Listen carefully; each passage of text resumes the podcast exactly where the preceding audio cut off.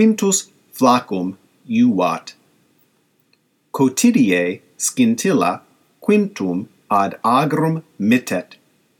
Cibum portat ad flacum. Nam flacus diu in agro laborat, et fessus est.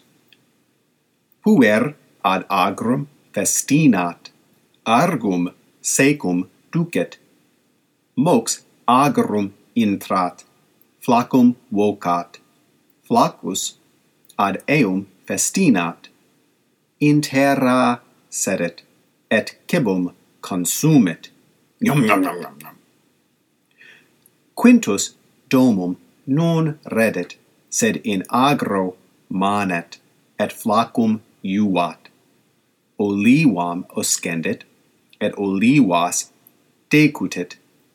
Flacus olivas collegit, subito lapsat quintus et ad terram cadet flaccus anxius est ad eum curret sed quintus non saucius est surget et domum redet. Tandum flaccus ab agro redet. Fessus est in casa sedet et quiescit mox quintus et horatia qui in via ludunt casam intrat. Cena perrata est.